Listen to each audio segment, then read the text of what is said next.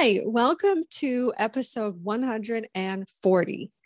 Today, we are again going to listen to the wonderful, amazing Dr. Aaron Boster. Dr. Boster has graced us with his presence, like I said before, several times with a lot of, and bringing, I should say, bringing a lot of knowledge, a lot of laughs, and just a general overall love and passion for MS and the MS community. His patients love him. We love him. And we hope that you enjoy this wonderful uh, episode uh, with Dr. Boster.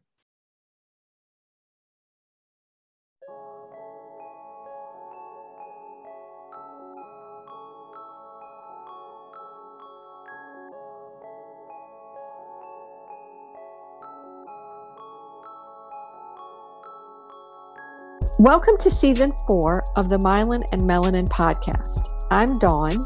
And I'm Dana. We are two Black women sharing our musings on life, MS, and everything in between.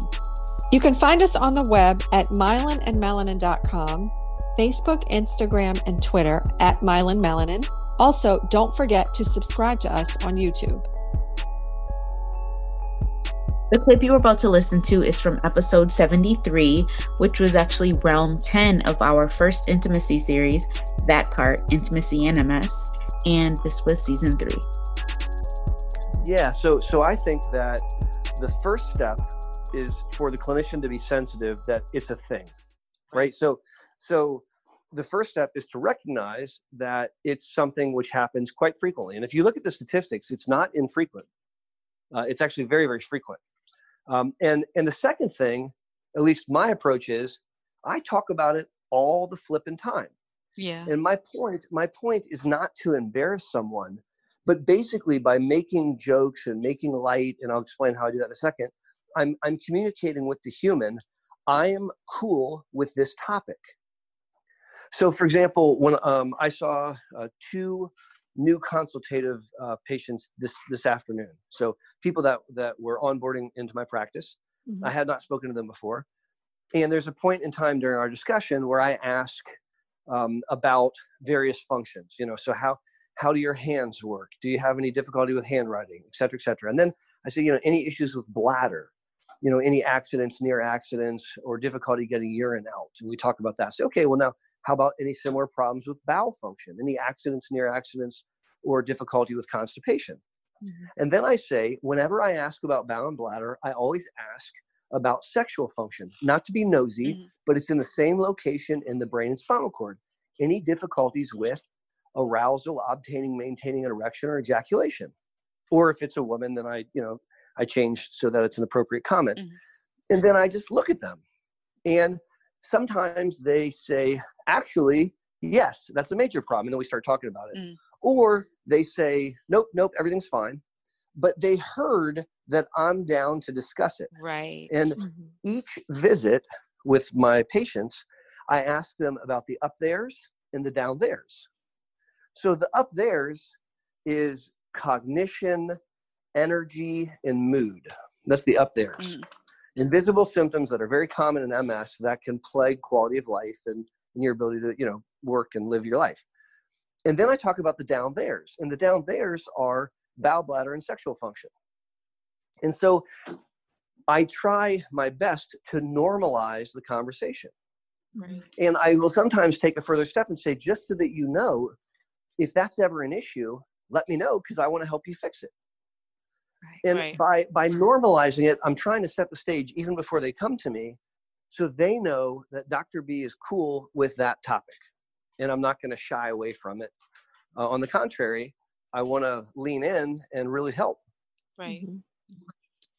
Yeah, I I think from um, an MS perspective, person with that having MS, like I was saying before, it's really difficult to. I don't think I'm afraid to bring it up with my neurologist um, and talk about this topic.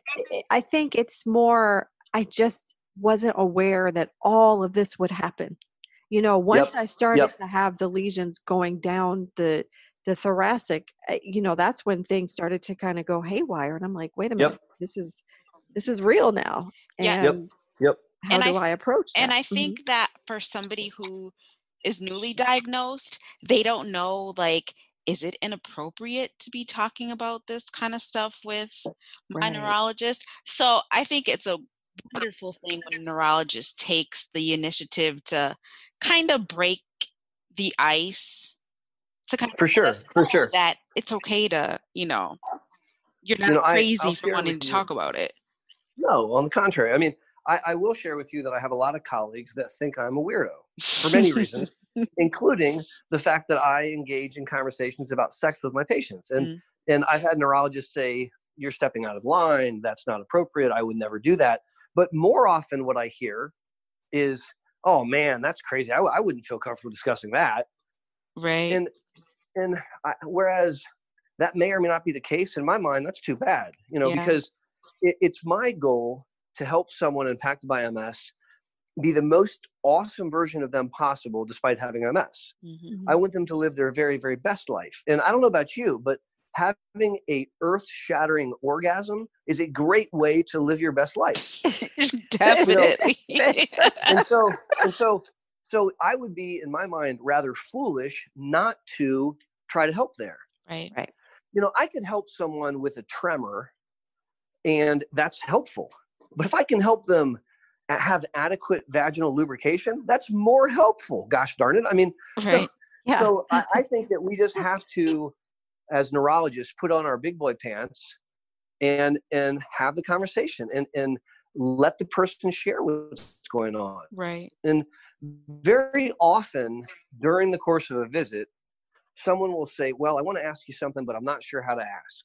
Mm, And and that always, almost always, is a question about intercourse. Yes. Or marijuana. It's one of the two right. but but it's very often a question about intercourse and and I, and I do want to share just a funny story it's one of the funniest things that's happened to me in the course of my my career a young man that i'm very proud to take care of he has god awful ms uh, and we did a really good job controlling his disease we put him on a very powerful medicine it worked great it worked so great he kind of disappeared you know he, Mhm. didn't- he didn't come back because he was doing super. Mhm.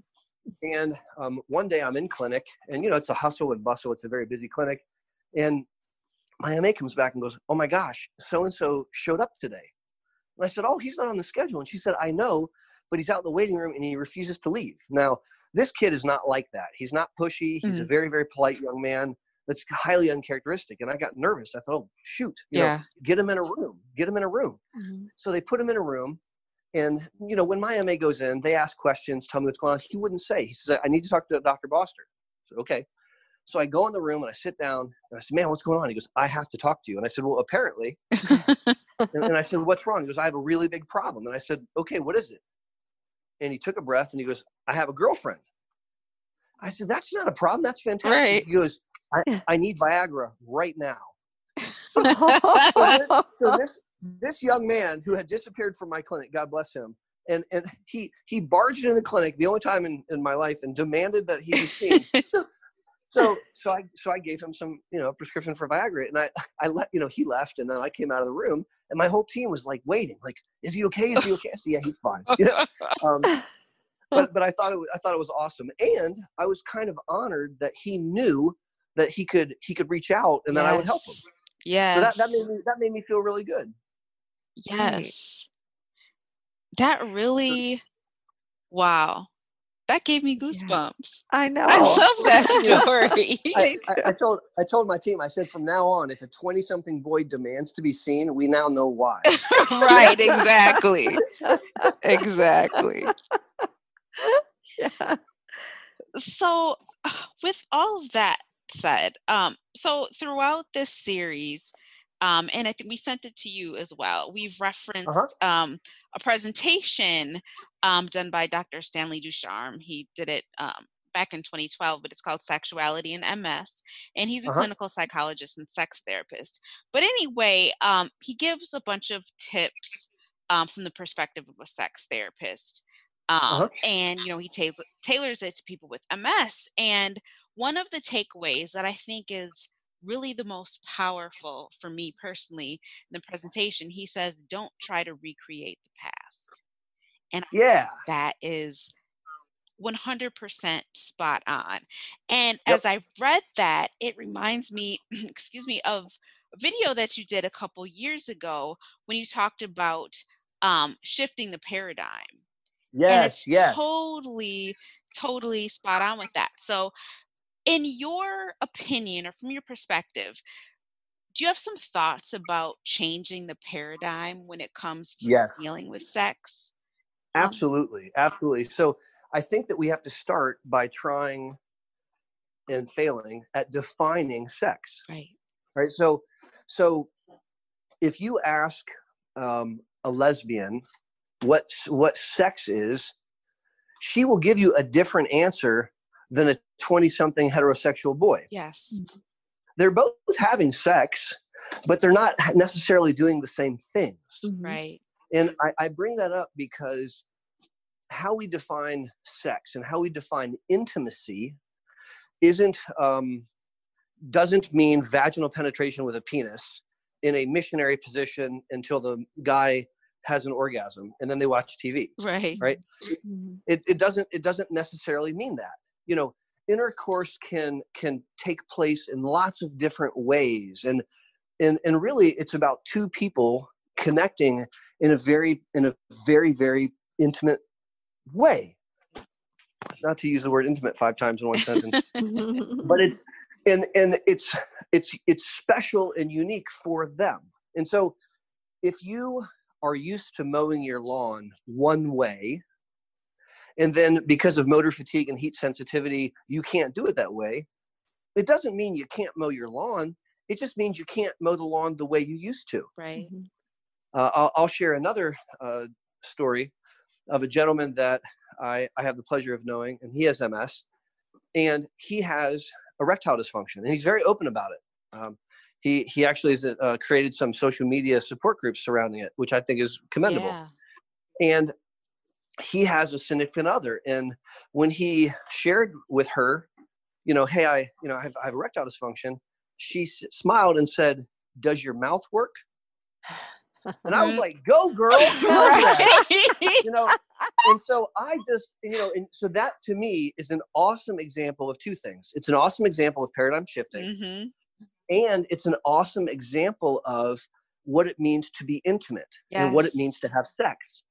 Now, you know, do, does that qualify as sex? In Aaron's book, it sure as heck does. Right. right. I mean, and so and so I think that we have to be careful about how uh, narrow of a definition that we have. Yes. Mm-hmm. And and this is why I think that open dialogue is so important. You know, there are there are couples that don't discuss intercourse. You know, like they don't they, they may have sex, but they don't really talk about it. And that puts them, in my opinion, at a disadvantage. Yeah. Because they're not able to discuss, hey, you know, that actually kind of hurts. That doesn't feel good. Or, mm-hmm. you know, if you did it like this instead of like that, you know, it, all those all of those conversations are trying to help clue in your partner so that the experience is all the much better and and i think that that this you're in your spot on this ties so tightly into the concept of paradigm shifting you can still have an amazing experience it just might be a bit different than uh, you had planned right right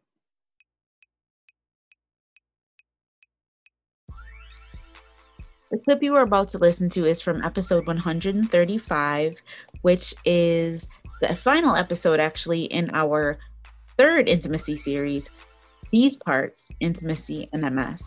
And this is from season four. I, I help people by request. Like I quite literally like ask, like, would you please do this?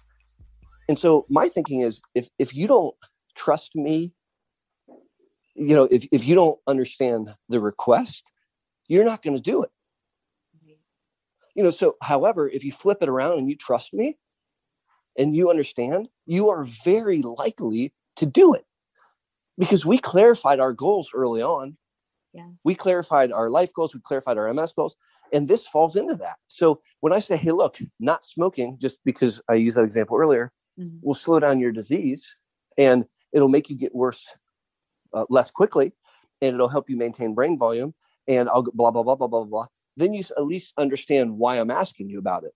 Mm-hmm. And right. if you transition from the pre contemplative phase of quitting smoking, which is a doctor's way of saying, speak to the hand, I ain't quitting. And you transition from there to the contemplative phase, which is, well, I'm going to listen to you while I smoke the cigarette, right? If if right. if you transition there and you know that I'm on your team, like you trust that I'm not going to be a Yahoo or be rude or condescending or whatever, and you know that I have your best interest at heart, you may share that with me. You may say, Hey, Aaron, I actually am kind of thinking about not smoking so much. And, you know, and so that creates an opportunity where I get to help you, where we get to do better collectively. And it was based on this intimate trust that we're discussing. I, I'm just kind of speechless because it's it's so critical to have that kind of relationship. You know, um, if you don't trust your specialist, if you don't trust your team, you really are kind of on a dead end street, and nobody will be there to to, to help well, you. No direction. You, you know, yes. and, and, and before I give the uh, impression that my colleagues, like around the world, don't care, I want to I want to share that the system that uh, most doctors work in, and I'm speaking about the United States because I don't know other systems as well, but uh, the system that we work in doesn't provide us that. Like that's not the way the system is constructed. And, mm. and so systemically, it's actually hard to do that. I'll just give you a couple quick examples. So we doctors in the United States are paid through uh, clinic visits by what's called like a like a work unit. Like there's a certain amount of money that, that the insurance company will reimburse you for a certain amount of time sitting with the person delivering care, right? And it's pre it's set ahead of time. And there's a diminishing returns on time spent. So the amount of money that you're reimbursed for a longer visit is a lot less collectively than if you did a bunch of short visits. Mm-hmm. And so if you have to pay your bills and take care of your family and provide, you're being pushed to doing a bunch of little short visits. And if you do a long visit, which you're allowed to do, you just won't be paid. And, and so that's just a quick example of, of a system that mm-hmm. pushes against our ability to offer that intimate relationship. I'll give you one more example. Um, a lot of you know a lot of patients I take care of have government uh, insurance, so they have insurance for like say Medicare, mm-hmm. and if you have a patient on Medicare, there's a bunch of boxes that have to be checked and and um, things that have to be done. And and and I'm talking about like paperwork type stuff, like either in the electronic medical record, um, you know, or or on paper, and it's extremely cumbersome actually, and it has nothing to do with MS or it has nothing to do with like anything else. It's but those are the requirements of that government payer, and all of these things that I'm talking about take away time.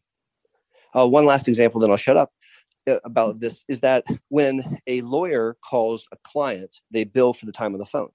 Right.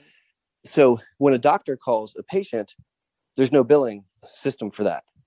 And and the only reason I'm bringing all this stuff up is you can have a doctor who really cares a whole lot, who wants to have a more intimate relationship, who wants to have a closer bond. They just can't. Um, literally, they're not afforded the time or the resources to be able to do that which is really unfortunate you know?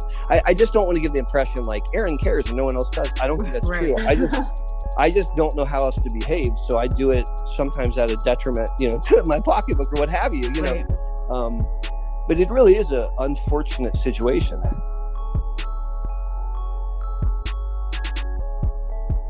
Thanks for tuning in to the myelin and melanin podcast you can find us on the web at myelinandmelanin.com, Facebook, Instagram, and Twitter at myelinmelanin.